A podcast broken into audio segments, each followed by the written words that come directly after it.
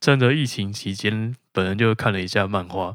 那一个是《晋级的巨人》，一个是《炼巨人》，这样子。里面都有能够抹消人类群体记忆的设定，希望这样没有爆到雷啊！哈哈哈。好哦，推一下巨人跟炼巨人，真的，尤其那个炼巨人那个波奇塔，波奇塔超赞，超级可爱，超可爱。然后日本已经出那个玩偶了，有你前前一阵子给我看，那真的太可爱了，超可爱哦。希望维维大师可以帮我们买。好，请把这集转给维维大师。超想买，不是应该要等到疫情结束，我们直接飞过去拿一只回来？那是不是要就是要再等两年？这我就不知道了。哦，如果维维大师有听到这边的话，请你帮我们买一只波奇塔。它有两个造型，可以自己挑。好哦。我是严吴，我是水方。斜杠废青目前是一个主要经营台日作家文学与推理小说的说书频道，偶尔也会不定期的聊一些生活当中的经验与时事，希望能够透过声音与大家分享最近看的新书或者经典作品，以及我们的一些个人观点。那我们就准备开始喽！欢迎收听斜杠废青，我就废。也说好了，第三季呢，终于在鬼岛电波阿娇师的催更，然后听到最近的新节目《瘦瘦受不了啦》的毫无预警连四更新，他们今天居然更新了第四季，真的太恐怖。今天吗？对，今天还是昨天之类。我们今天录音的时间就是六月十三号。对他们今天居然毫无预警更新了第四集，惊人，真的。然后再加上，因为本人我每天到办公室第一件事就是先看一下收听人数，然后发现停更一个多月之后，居然还是有人在听，个人觉得非常感动。所以呢，就是要。决定好好摆脱第三级警戒带给本人的颓废气息，在这个疫情之中开始我们第三季吧。好，那这个呃，我们前面其实，在上一季的结尾有跟大家提到，我们预计会休息到可能五月底吧 之类的，因为当时遇到的状况就是我们五月底有一场音乐会，呃，传说中的音乐会，传说中的音乐会，结果就在。指挥呢？四月底已经到达台湾，嗯，然后开始隔离十四天，是隔离，就准备要隔离期满，开始排练的时候，疫情就爆了，是的，所以后来呢，音乐会也直接就是取消掉，是的，指挥就提早回到美国去了，这样子，是，所以后来呃，也因为这样子啦，本来虽然说是五月底要更新，嗯，但因为这个变化实在是突然来的有点快，有点大。导致就是对有些生活上面的变化，可能需要调整一下。是，虽然算本人调整是往糜烂那个方向调整，是水方的变化可能相对还算小。对，然后因为我的话，老师的变化，当老师的变化可能有点大。对，对我来说是还好啦，这个我们等下有机会再来聊。哦，对，那我们第三集的节目呢，呃，预计。跟各位听众朋友分享一下，就是说我们稍微有打算在方向上面再做一点点调整。嗯哼，那因为我们前两季呢做了各种奇怪的尝试下来，是对各种很奇怪，尤其第一季应该是最荒谬的。第一季真的是蛮有趣的，是。然后，但是后来就发现到这样子好像有点有点范围太广了。OK，然后就想一想，我们第三季来试着把我们的内容做更加的精简收敛。好的。并不是把那个集数减少的意思哦，而是把我们的内容范围更加的收敛。是，那我们预计第三季就会试试看，更加的收在就是比较偏向做一些书的推荐上面。是，我们就努力的在疫情中一起来看书吧。然后这些说书上面呢，我们在这一季开始就可能比较有的时候可能就更比较不会顾忌所谓的。要不要爆雷这件事情？嗯，稍微，因为其实想一想，我们推荐完书之后，真的有很多朋友会把那本书找来看吗？这我就不太清楚，这真的是有点不太清楚。对啊，那当然，推理小说有的时候不能，有些东西不能爆雷，这个我们还是知道。对，那有些如果不是推理的书的时候，我觉得或许就可以更加直接介绍给大家听。OK，大家会比较知道说这本书在做什么。是。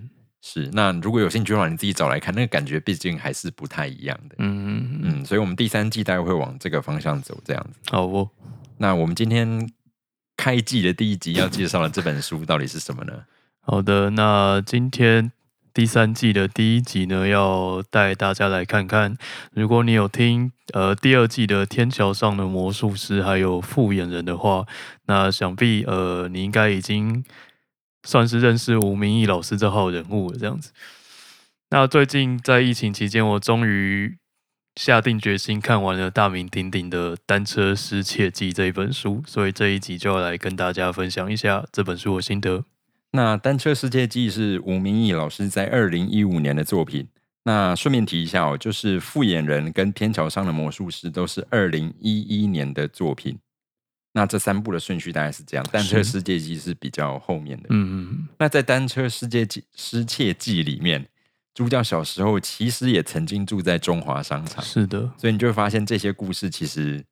呃呃，复演了没有啦，对对，复演了没有，对，但是呃，魔术师跟失窃记这个其实都围绕着一部分都是在中华商场，是的，都都一部分的时间都在那边度过，是，所以我们在这本书里面也会看到很多在天桥上的魔术师曾经出现过的人物，嗯，所以如果你看过天桥再来看这一部的话，其实也是会。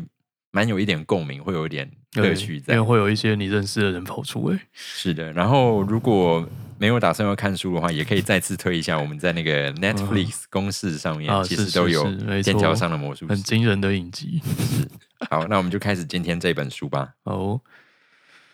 那在之前节目，我们有带大家稍微概述一下另外两本作品，如果大家还有印象的话，那《复眼人》它是关于三座岛，然后还有一些自然保育啊，还有一个课题就是只能观看不能介入的一个故事。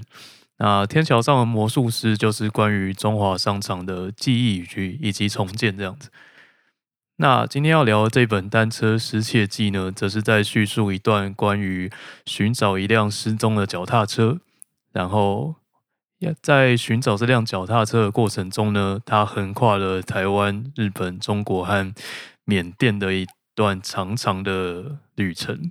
故事的开始呢，是起源于一封就是读者写给吴明义老师的信。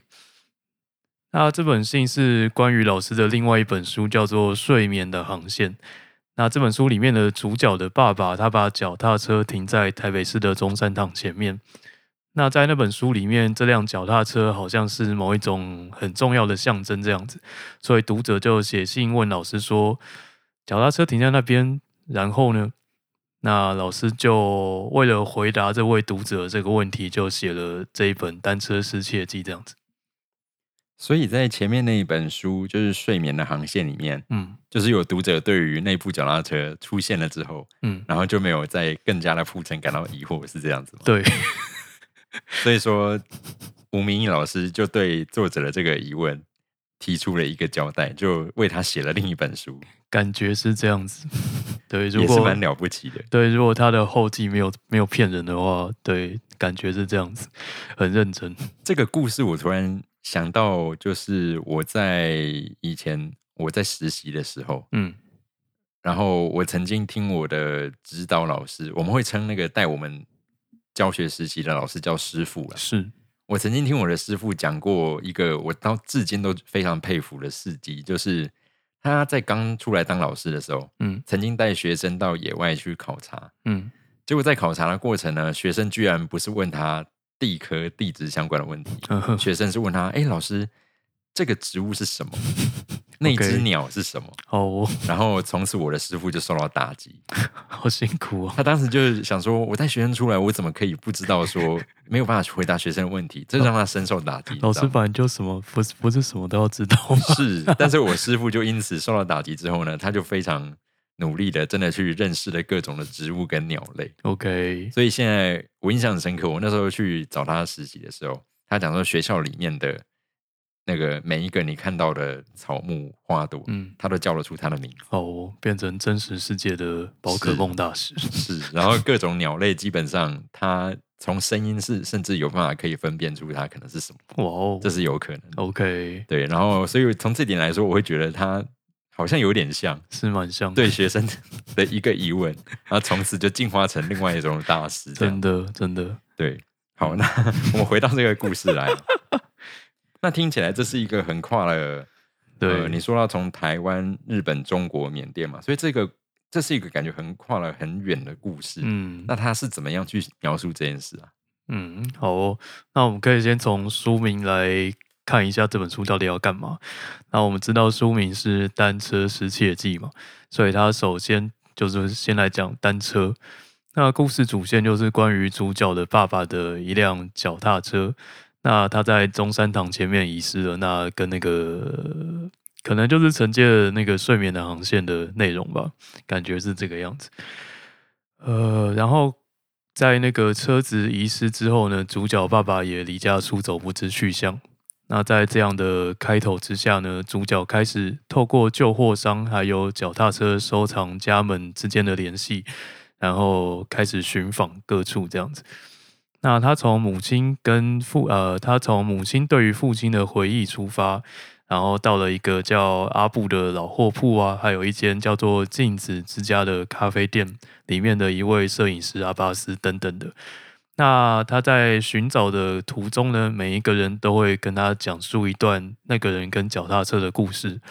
那故事故事呃，故事跟故事一个一个接了起来，就像脚踏车的链条一样，那就是载着我们读者慢慢的回到过去。陪着故事里面的角色们重新寻找他们在岁月中流逝或者是遗落下来的记忆碎片，让整个故事重新再次的被讲述一遍，然后让它变得更加完整。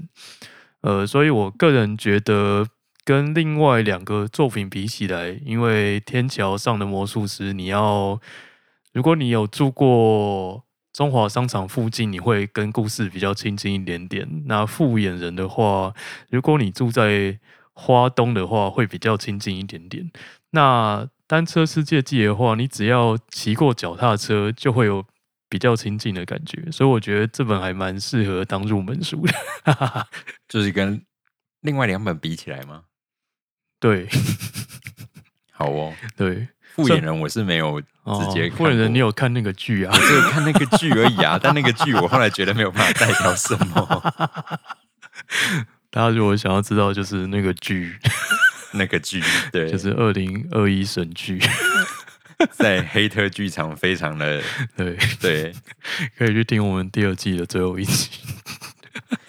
我真的觉得那一个剧不能代表什么，好可怜。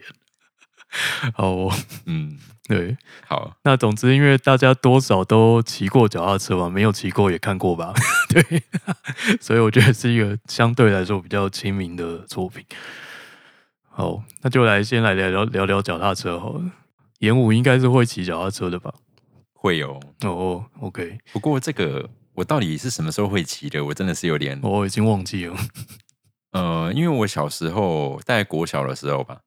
以前阿公会带我们去一个外公，嗯，然后因为他家是外公，他们家里面是做园艺的哦，所以说他们家你可以想就是在一大块地上面，嗯，然后中间有一栋房子盖在那里哦，然后周围就是会有他们家的工人，嗯，然后就是到处都种了花，哎，然后你就可以在它里面就有很多奇怪的走道啊，OK，然后就会在那边玩，然后小时候会在那边骑脚踏车。哦。但我大概小学高年级以前好像是不太会骑的。嗯，我也是大概中年级开始骑的吧。是，然后我也只有在那边的时候骑脚踏车。哦，我到了国中之后就，因为到国中之后就其实就几乎没有再过去那边了。哦哦，感觉桃园也不太适合骑脚踏车。国中那时候，因为我到后来小学二下之后，我就。呃，那时候有一个比较神奇的状况啦，就是我们换学校，哦，而且是全校很多人一起换学校，嗯哼，因为当时我本来念的那间国小叫同安国小，OK，他本来已经我不确定是快要饱和还是怎样，那总之后来呢，就是附近再盖了另外一间叫同德国小，嗯哼，然后我们就很大批人大家一起，嗯，转移到同德国小，神秘，OK，很神秘，然后当时的状况就是我印象很深刻，进去的时候学校好像还没有完全盖完。哇！而且我连国中都是没有盖完的学校。OK，好。对我后来念国中的时候是第一届毕业生，然后进去的时候全校只有一年级，啊，我们当时叫七年级。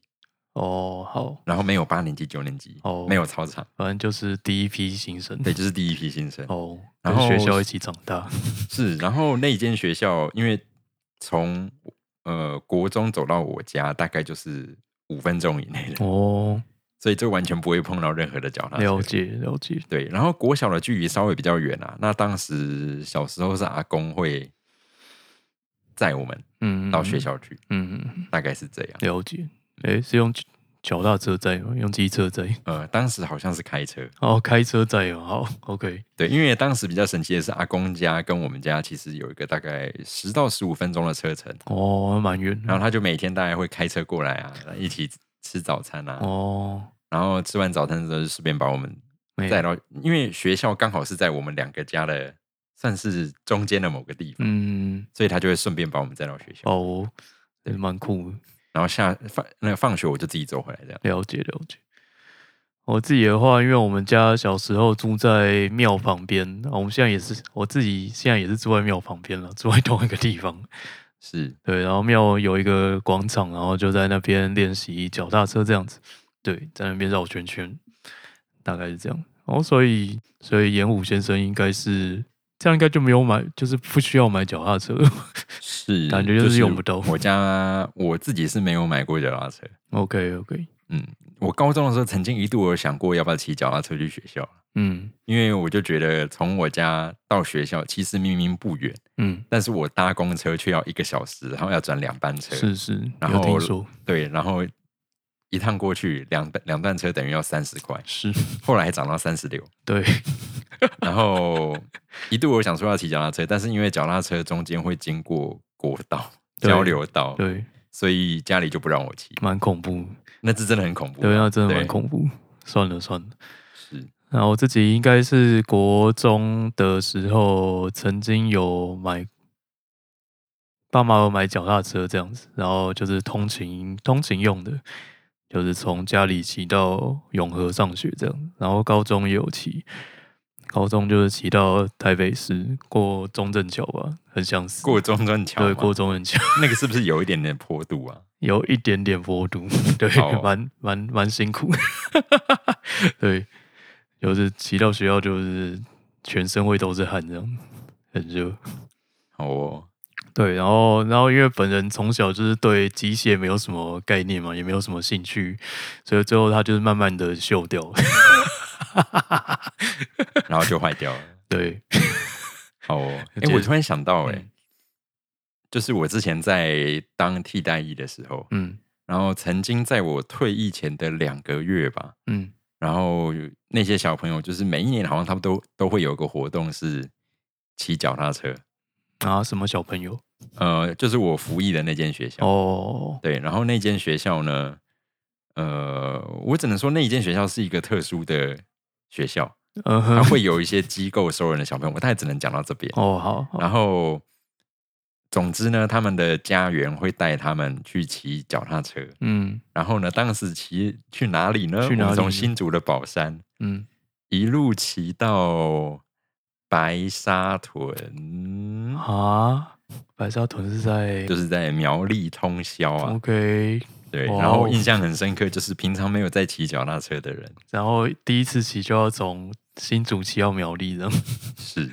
也是蛮厉害的。然后印象中最南端已经接近快要碰到台中这样，嗯。然后就一路这样骑，然后往返，呃，一日往返呢，一日对，真的是一日往返。我突然就觉得很佩服我自己，那一天居然做得到。对我其实，在那之前，我一直都在想说，我真的要用骑的吗？我明明可以骑机车。然后我其实当时服役的时候，我是有开车放在学校的。我其实也可以开车啊。是是是。但后来想了一下，好啦，就是对您总不好意思说对。好了，有骑过一次也是蛮特殊的记忆。是，然后中间有一些那个上坡是真的会很想死。我想也是的。好，我们回过来我们今天的主题。好，呃，所以因为本人对就是脚踏车。没什么概念，所以大学之后就改骑机车这样子。那这样听起来，演武应该也不是会想要自己有一辆脚踏车的人吧？嗯，是不会啊，顶多就是去年曾经疫情嘛，嗯，然后台大当时封校，哦，对对对，然后他甚至连出口的，他们其实有很多出口，对，他管制到只有少数几个可以进，对对对，所以当时就遇到说，因为我的系管哦，就变得离很远，出口有点远，对，哦，我是念那个海研所，其实如果大家对公馆知道它的地理位置的话，嗯。它比较接近新体那个方向，对对对，但新体是没有开的。哦，so sad。对，新体的出入口是全部封起来的，所以当时我的出入口就变得很远。对，然后当时我就会去租 U Bike 二点零，哦，是是。是，而且要二点零会比较方便，好，因为它在我们馆前面就有 停车站。OK，对，顶多是这样子而已嗯，了解，哦，所以现在应该也是啊。嗯，现在疫情也没有开学校，对，所以应该也是啊，因为台大刚好也有 U bike，所以就不需要特别买一台车。是，而且它就是在校内。对对对，OK。好，我自己也是差不多这样的想法了，因为因为台北已经有 U bike，所以应该，然后我大概一年只会骑一次脚踏车吧，所以完全没有需要买一辆车的打算。而且 U bike 会帮你保养啊。对，U 拜会帮你保养，而且不用出什么钱。是，对，而且那牌子还是捷安特。OK，好。不过我个人觉得，就是骑脚踏车还是蛮不错的，就是你可以靠呃自己的力量啊，然后让自己往前进，然后感受风的存在啊，然后慢慢的看风景。像是你骑机车从台北要回永和的时候，偶尔会看到很漂亮的夕阳。如果你骑机车的话就不能停下来，骑脚踏车就可以。你还不能慢慢骑，对，不能慢慢。后面的车会很不耐烦，没错，会生气。我觉得这应该是脚踏车最大的好处，是 就可以停下来拍照片。哦，那相信听众朋友的人生中也或多或少有自己骑车或者是被载的经验。那回到书的内容呢？他在每个章节之间安排了总共七篇的铁马志，志就是那个日志的志，这样子。他放了七篇的铁马志，然后由主角一步一步的带读者认识脚踏车是怎么被引进台湾的啦，然后还有脚踏车的各种称呼的不同情感。像是我们知道脚踏车又可以叫做自转车嘛，就是骑电侠，或者是文车、武车、自行车、单车、脚踏车等等。那作者在这一段里面，他就是大概说，呃，叙述一下他对于这些不同称呼的一些感情上面的不同。那此外，他也有说明到，就是脚踏车在造型上还有用途上的改变，因为它除了在通勤啊或者是载东西的用途之外，脚踏车它也有曾经被用在战争上面，所以它有为了战争做了一些，呃，说是改良这样子改良，像是他在故事里面说到的，就是日军他们会利用脚踏车的机动性，在二战期间。利用它在马来半岛的丛林里面快速的移动。那另外也有提到专业的脚踏车的维修的部分。那可以看到一些很厉害的老师傅，他们是用怎么样的心情在维修脚踏车。那在最铁马志的最后呢，就是主角要拯救他爸爸的那一辆车子嘛，所以他亲自为那一台老车进行维修，这样子。那虽然说我自己对脚踏车没有什么特别的感情，不过读起来还是觉得蛮有意思的。所以这样听起来，它的内容感觉就是一边找爸爸的脚踏车，嗯，然后一边跟他介绍很多脚踏车知识。对，是这样子吗？对，差不多是这样子。那你你要不要跟听众朋友分享一下，就是书中还有没有什么样特别的内容是你印象比较深刻的？好不？那就如我们刚刚所提到的，这本书除了在写主角找车的过程啊，然后还有写他找车过程中遇到的人，还有听到的事情，所以大家可以想象一下，这本书的内容其实非常的复杂，对，非常复杂。那不知道这样形容对不对？那我在读的过程中，会让我联想到村上春树的《发条鸟年代记》，或者是《世界末日与冷酷意境》这样的感觉。就是主角虽然身处在现实生活中，但是他遭遇到了一些魔幻的东西，就不知道那是什么。然后他一边遭遇这些奇妙的事情，然后一直往某一个方向在前进，但是我们不太能直接参透说那个他前进到最后那个目标是什么。就虽然说我们知道他在找爸爸的车子，但是你在故事过程中，因为它太复杂了，你会很容易忘记他其实在找车子。对，大概是这样的感觉，就有点像是以脚踏车为主轴，然后反正就是经历了一趟冒险。对对对，大概是这样。但这趟冒险的终点到底是什么？其实好像会没有那么明确，就是好像终点不是很重要，就是他不会一直提醒你这件事情。他到底有没有在提醒我呢？感觉我自己是觉得好像没有特别要提醒我，虽然他偶尔会不时的提示一下。所以找爸爸感觉就只是一个让故事可以开始的动机，大概是类似这样这样。对，好，哦，那正如吴明义老师他在书的最末有写到说，他说透过这样一个从寻找脚踏车意外进入某个时间之流的故事。我期待读者和书中人物彼此能感受到彼此的情感，踏踩时的频率，捍卫与不协调的呼吸，流泪与不流泪的悲伤。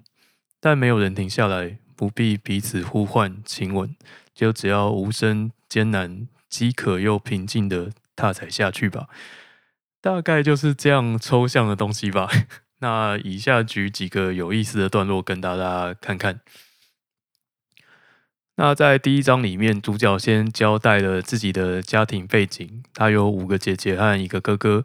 那爸爸他是中华商场唐先生的学徒。那如果你有看书或者是看影集的话，就会知道唐先生就是做西装的那个唐先生。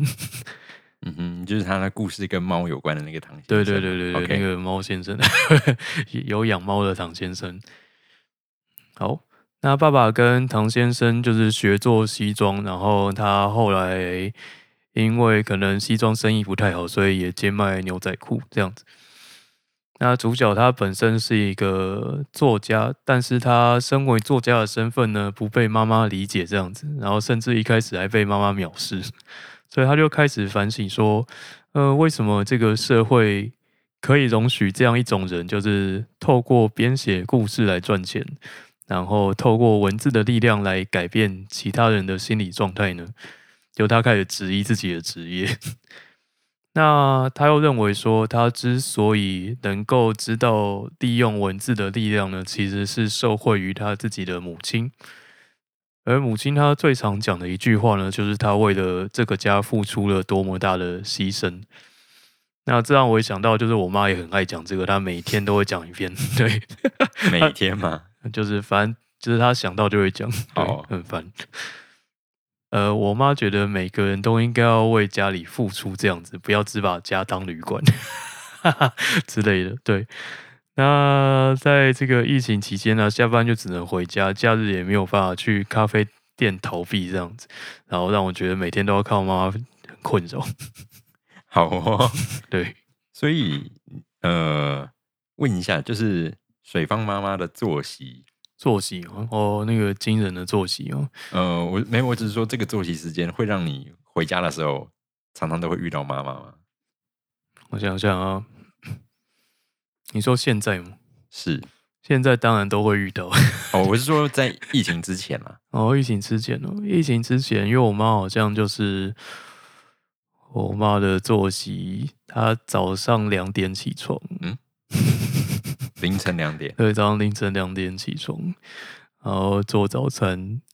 然后因为他四点好像要去，他四点要出门参加那个慈济的早课，这样子，他早上四点就会出门。所以我早上七八点起床的时候就不会看到他。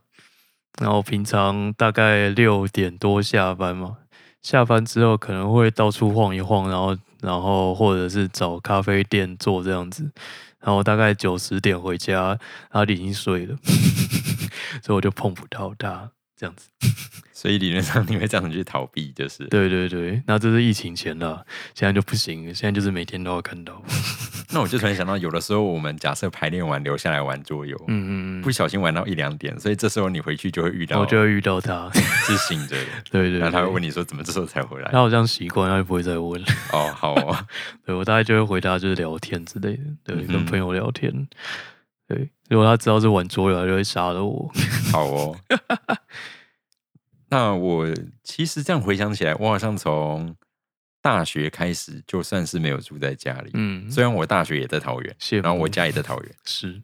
那当时是因为，其实如果从我家骑机车，嗯，要到大学的话，嗯，大概单趟要四十分钟。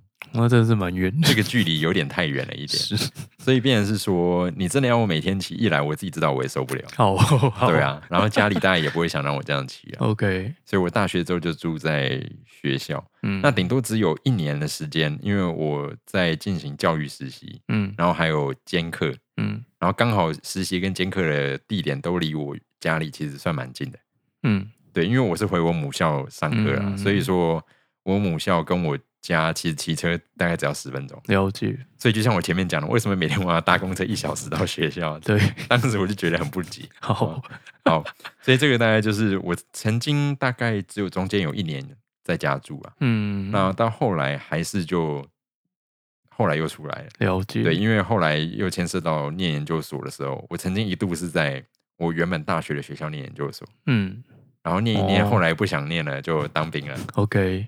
然后当兵退伍前，哎，我现在又考到台大这边研究所。对对，然后学校这也离家有段距离。总之后来就没有住在家。OK，是还是蛮羡慕的。对，好哦，好哦。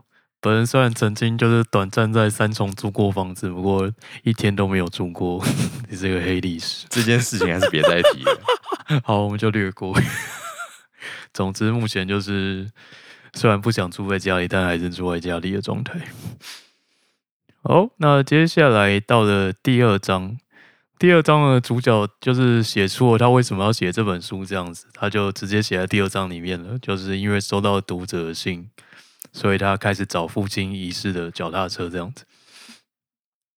那第一站他来到了一间老货铺，就是卖老东西的地方，然后是一个叫阿布的人开的。然后阿布他是一个以打零工、修水电还有买卖。老东西为生的人这样子，那承接前面主角的妈妈，她不懂为什么儿子可以靠写故事赚钱。阿布他的家人也看不懂阿布为什么要收集那些老东西。这个部分，我个人非常就是感同身受，因为我妈就是控制欲很强。那现在住的地方是我爸妈就是省吃俭用买下来的，然后他们认为我是他们生的，所以他可能就觉得可以。干涉住在这栋房子里面的人的一切，这样子，呃，所以他最近因为大家在家面有可能呃见面的时间比较多了，所以他就会开始念说为什么买了一大堆闲书啊，然后待在家里不知道在干嘛啊这样子。然后我近年来因为稍微有钱了一点点，所以会开始买漫画书，然后最近也开始被念说怎么会有人去买漫画书这样子？我妈真的很有病。对，OK，那我。我自己就是很庆幸，一直都没有跟他说我现在到底在哪里上班这样子，不然我应该就是会被被他念到死。以上是个人一些抱怨。好，不过我比较好奇的是，你已经在那边工作两年多了嘛？对，那工作两年多还可以，就是不知道你在哪里上班。嗯，我老板也是非常就是讶异。你到底是怎么样藏这件事情的？真的是，我们就是装死啊，装死。是怎么问你就是装，我就是装死，没有办法讲，不会讲讲出一个任何的 title 名字嘛？我在朋友公司上班啊，哦，然后就是一个小职员这样子，对对对，像这样，对对，哦好哦，对，哦，然后哦对，然后他目前还是认为我在三重上班，对，这是我最近知道的事情。哦，就是没有 update 到，就对。对对对，我想说这样也可以了，没有关系。OK，反正距离都差不多远了。对对对。好，我也不知道会持续多久。好的。好，那接下来是他遇到了一个曾经见过类似牌子脚踏车的阿巴斯，有一个叫阿巴斯的人这样子。那阿巴斯他呢？他在当兵的时候，在二高村认识了一个老兵，叫做老周，这样子。他们两个有一天在阿巴斯退伍前，他们一起约去潜水。那潜水的过程中遇到一件非常魔幻的事情。那如果你想知道，可以自己去看看书，真的蛮酷的。那阿巴斯退伍之后呢，再次回到村子，想要找老周，却发现老周他已经过世了。那他们拥有一些独特回忆的地方，也都已经被改建，已经消失，没有办法再看到一样的地方了。这样子，那就像我们前两季有关于记忆这个事情的讨论啊，呃，可能我们人类都是需要一些东西来保存过去的事物，然后与曾经发生的事情保持连接，这样子。那我最近在看的两部作品也同时跟这个主题相关了。那趁着疫情期间，本人就看了一下漫画。那一个是《晋级的巨人》，一个是《炼巨人》，这样子里面都有能够抹消人类群体记忆的设定。希望这样没有爆到雷啊！哈哈哈。好，我推一下巨人跟炼巨人，真的，尤其那个炼巨人那个波奇塔，波奇塔超赞，超级可爱，超可爱。然后日本已经出那个。玩偶了，有你前前一阵子给我看的，真的太可爱，超可爱哦！希望维维大师可以帮我们买。好，请把这集转给维维大师。超想买，不是应该要等到疫情结束，我们直接飞过去拿一只回来？那是不是要就是要再等两年？这我就不知道了。哦，如果维维大师有听到这边的话，请你帮我们买一只波奇塔。它有两个造型，可以自己挑。好哦。OK，呃，所以从这两部漫画作品，就是让我觉得说，人类我们之所以能够走到目前这样的状态啊，呃，我觉得其中一个非常重要的关键，就是我们人类会从过去的经验来学习教训，然后透过这些教训来让我们人类得以成长。但是我们同时就是要必须背负着越来越重的历史包袱，慢慢往前进，这样子。呃，那不晓得演武怎么看这样的？比如说，像是以前曾经有一间很好吃的店，后来关了啊，或者是历史课本该不该放二二八事件这种呃比较严肃的话题，呃，就是在比较小的事情或者是比较严重的社会事情之间，是不是有一个模糊的标准存在？这样子，就是关于什么什么应该被记下来，那什么东西不应该被记下来？嗯，如果是讲到说什么好吃的店啊，这个我记忆点倒是不多哦。因为对我来说，除非你是有打算要做到像是老店这种等级，不然大多数的店其实你应该都有一个自己可能预设到什么时候或者什么条件，它就自然会有收掉淘汰的状态。哦，因为我也是有经历过，就是超爱的店，然后突然收掉，之后个人印象蛮深刻。好，就是以前呃，那什么鬼路，我想一下。就是以前永康街那边曾经有一家就是超好吃的那个叫做爆蛋屋的呃凉面沾面，超好吃。然后突然有一天就无预警的收掉了，然后本人寄到现在。然后因为他本店在广岛，哦，好哦，对，就是要吃的人去广岛吃的，好哦，所以就是埋下一个去广岛的理由了，对。我也吃面去广岛。OK，好，那这是比较轻松的，就是关于记忆的部分。那二二八呢？哦，你刚刚提到像是二二八这样的事件啊，嗯嗯嗯，其实虽然我小时候很讨厌历史，对，大概从念大学以前，甚至到大学毕业以前哦，我对历史都没有太大的感觉。哦，我生命前二十年都对历史没兴趣。对啊，就是一直觉得说他就是在背啊。也是的，也是。就是以前对我感觉，就是我只能去背它，我找不到什么脉络可言。OK，所以基本上我也可以同理，有学生觉得我的科目是用背的，那我也可以同理，你应该只是对这科没有感觉。哦，对，所以呃，但是到后来慢慢，我可以认同，基本上我很认同认同的一件事情，就是说历史是由胜利者所写下来的。是，也就是说，我不认为有所谓的真正客观的历史可以存在。嗯嗯。嗯，因为你想哦，除非你今天很无聊的，就是你今天上历史课只是讲说什么某一年发生了什么事，你只讲这样，嗯，除非你只这样这样，那我就可以说你真的是很客观。是，但是你只要试图解释这个事件发生的理由的时候，就一定会牵涉到说故事的这个人的意识形态，嗯嗯，就一定会有这件事情发生。对，你再怎么想要客观，都是对我来讲几乎都是不可能。嗯，然后尤其就像你讲的，如果说历史不断演进。你要讲的东西越来越多的时候，嗯，你势必会省略掉一些什么，嗯，去强调一些什么，嗯，所以在这过程，你要就要选择你要呈现的东西，是，啊，这个选择就是一个意识形态啊，没错，所以就变得对我来说，你如果问我二二八该不该放，对我来讲，我会觉得它该放，因为它是台湾历史上一个非常重要的事件，嗯，但是如果有人觉得它不该放的话。我基本上也会尊重他的立场，但我会反过来很想要问他说：“那你的标准是什么？”嗯，对啊，你认为他不该放的理由又是什么？嗯那你大概就可以知道他的意识形态，嗯大概是什么样子。嗯当然，嗯，真的有这样子觉得人的话，我觉得我们应该要做朋友也有点困难。OK，OK，对，好，大概是这样。嗯，好。那后来随着主角他继续循线追查下去啊，他就认识了越来越多的人，这样子，反正就是有很多很多人，然后听到了更多关于脚踏车的故事还有记忆，这样子，像是阿巴斯的爸爸叫做巴苏亚，巴苏亚他在二战期间曾经参与过泰国南部缅甸丛林中的战争，这样子。那作者由这边带出了关于日军的。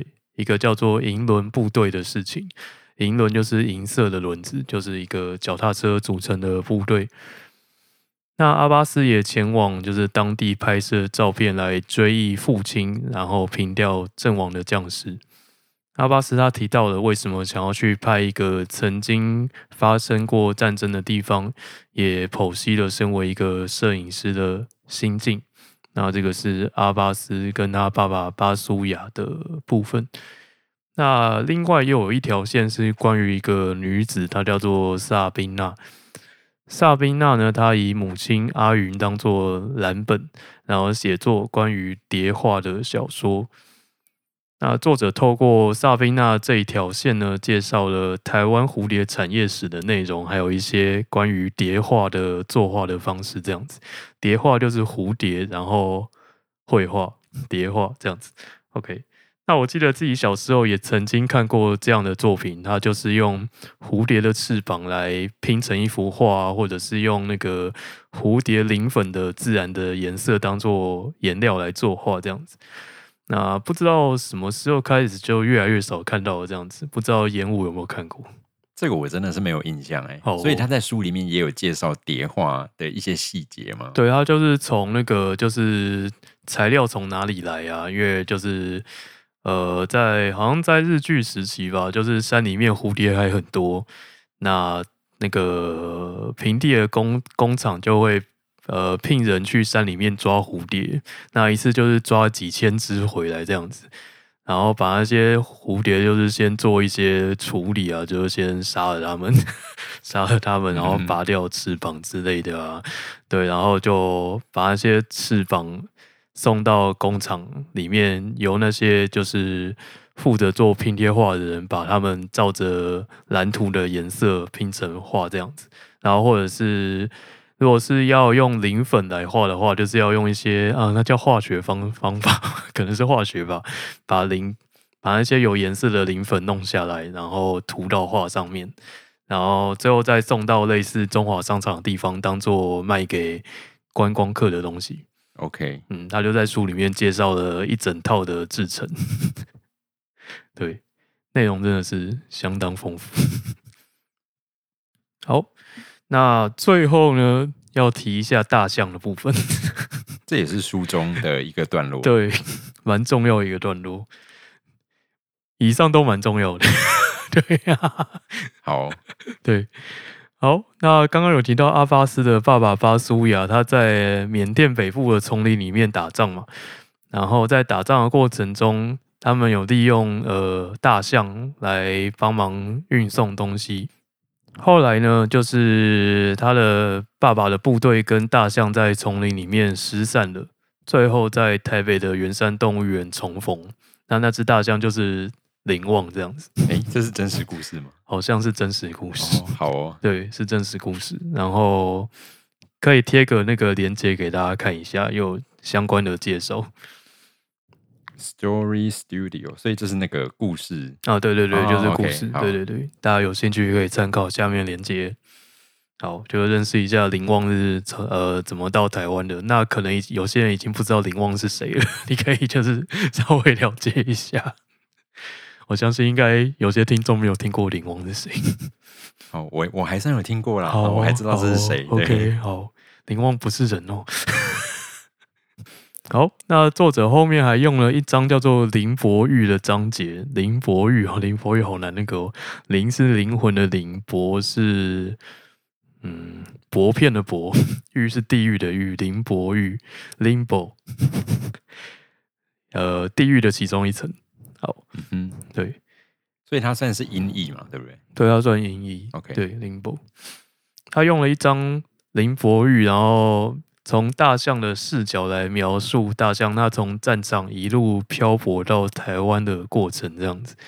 然后他还特别用了一段来写，就是台北圆山动物园的第一代大象马小姐的故事。那我们一样把链接贴在下面给大家参考，就是在林旺之前的第一代大象马小姐。好，然后他也顺便有也有提到说，当时在那个二战期间动物园的一些情况，然后到二战末期，因为没有东西吃，所以。也养不起大型动物，那动物园对动物们做的一些处置，这样子，那这部分你可以也可以稍微在故事里面看到，对，了解一下二战是多么残酷一件事情。OK，所以这一篇里面也有提到所谓战争，对，跟动物园，对战争这一块，对，在薄薄的四五百页小说里面 写了非常多的事情。的确是可以想象，因为动物园这个设施，它毕竟是要持续投入成本。对，就像现在，即使疫情期间，嗯，你动物园成本并不会停止哦。对，还是要喂他们吃饭。是，对，好的，对，我们也是透过疫情期间的动物园得到很多的乐趣了。疫情期间的动物园怎么说？呃，像是那个，我记得是日本的动物园，好像拍了一个，那叫那叫什么兔孙吗？它叫什么名字？有一只很妙的喵，很妙的猫咪。哦哦哦，是不是有帮它 remix 一首歌？对对对对，有放一只奇妙的猫，对 remix 一首歌。对，然后动物园游客消失了嘛，那那个大家还是要努力活下去嘛，所以有做一些很奇妙的动物影片。是，对，也是蛮好的。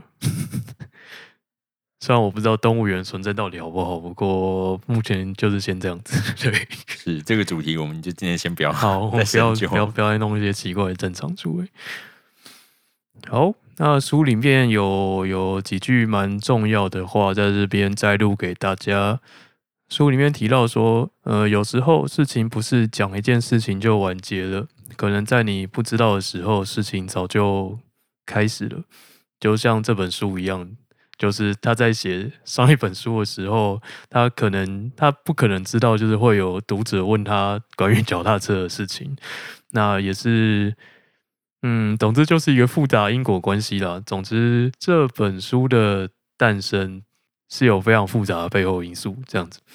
然后他也有提到说，事情总是这样，当东西还在你旁边的时候，你不会觉得它意义重大。但一旦他们离开，你就会觉得自己的身体少了什么，变得清清空空的。那大概就是在描述，就是呃，我们身边总是会有一些重要的东西或人事物存在。那当他还在的时候，你不会知道他对你来说是很重要的。然后只有等到他消失不见了，我们才会体会到他对你的重要性。呃，像是武汉肺炎啦，突然提到武汉肺炎，嗯哼，对，像去年一个瞬间就开始全球大流行嘛，那今年也是一个突然间就空降台北，然后扩散到全台。那我们知道最近呃，除了 双北市之外的地方开始有重新出现嘉陵了这样子，不过双北好像还是有点困难，呃。很多事情呢，因为武汉肺炎都取消改变，然后在很短的时间内，我们也只能试着去适应新的生活模式。那未来，当我们有办法跟武汉肺炎抗衡的时候，会迎来怎么样的一个新世界呢？那可能就是要跟大家一起来亲眼见证喽。嗯，说到我跟武汉肺炎抗衡这件事情，说不定它也会像，其实好像还蛮多人讲到，说不定它会变成一个类似像流感的状况。对啊，对啊，也就是像这个疫苗，你可能不会只打一次。对。嗯，就是每年都要打这样，因为当 RNA 病毒它变异速度快的时候，那势必你必须要跟着改变，不断的接种，不然的话，其实时间过了，它防护力就没了。嗯，它会变成一个全新的样貌，你的那个疫苗其实是不会认得它。对，就是一个新的生活状态。是，那当然疫苗呢这个细节我们就不便多讲了，因为我很怕讲错了之后这会很麻烦。对，好，因为毕竟我完全不是念这讲这方面相关。是，好。那不过，其实你刚刚讲到新的生活模式啊，因为像最近我们高中以下是停课这件事情哦，其实对蛮多，也不只是老师，对家长好像都是蛮大的冲击，都是对非常严重的冲击啊。对，不过这点对我来说冲击，我觉得我的冲击在平均里面应该算很小的。嗯，那为什么会这样讲呢？大家可以想象哦，现在呢。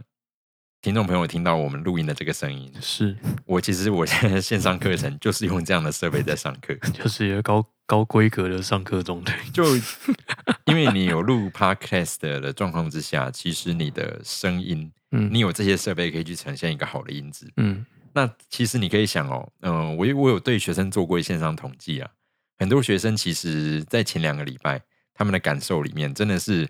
老师的声音清不清楚，会大大的影响，嗯，他们学习的时候的那个动机。是啊，是，对，因为你真的声音不清楚的时候，或者杂讯很多的时候，学生听了会很痛苦。没错。然后你还要想哦，你今天录音进去的设备传到学生那边的时候，学生耳机可能还没那么好，嗯。所以说，你如果本身不把你的音质提高的时候，学生那端听起来，它的品质只会再往下降。是。对，所以说，我觉得这一点来讲的话，这算是我一开始转换的优势。了解。对，然后再来是，因为我本身上课就习惯用 PowerPoint，嗯，然后呢，现在就等于是变成，嗯，PowerPoint 直接投上去。对啊，这也是一个方法。是，而且基本上我后来我尝试就是有先预录 YouTube 的影片，哦，其实是把 PowerPoint 配上我的声音，就只是这样了。嗯，然后但是其实发现这个效果好像有的学生表示还不错，是因为。我可以讲下去，然后如果他们听不懂，他们回去自己可以重看。嗯，所以这点来说，好像也促使在这个疫情当中产生了一个新的教学环境。对，然后学生慢慢也习惯哦，其实他们交作业、一些测验在线上教，他们好像越来越可以完成这件事情。哦，对，那我觉得其实这点来说，或许就是大家一起在进化嘛。嗯嗯，对，这是一个进化的方向。嗯，对啊，然后。不过我觉得有一点比较慢慢可以体会到了，就是在家上班真的没有比较轻松。当然了，嗯，因为首先像我刚刚讲的，我多了额外，我假设我要录影片，嗯，然后再来你要出线上作业，对，这些都是你额外花的时间。嗯，我本来在课堂上，你知道我是不出作业的人，是，然后现在变的是说我真的不知道你们的状况是什么，嗯，然后就不得不出一点作业，要出作业了，对，就是让我知道说你真的有在课堂上，嗯。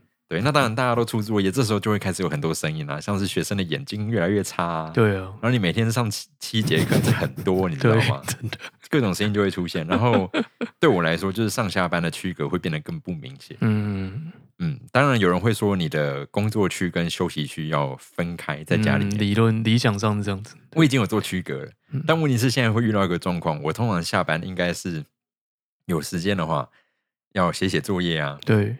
念念 paper，或者是我甚至我要写 code 的，因为这是我毕业必须要做的事。对。然后现在就变成是说，你早上已经上了五节六节课，嗯，你下班之后，你坐在电脑前面，你真的不会想要再做这件事情，真的，你就会觉得电脑时间前面真的很长，真的很长对，会觉得很烦。所以我大概疫情前两个礼拜真的是没有办法写任何的 code，了解，因为你坐在电脑前面，你还要写 code，你就会觉得很不舒服，很想死。是。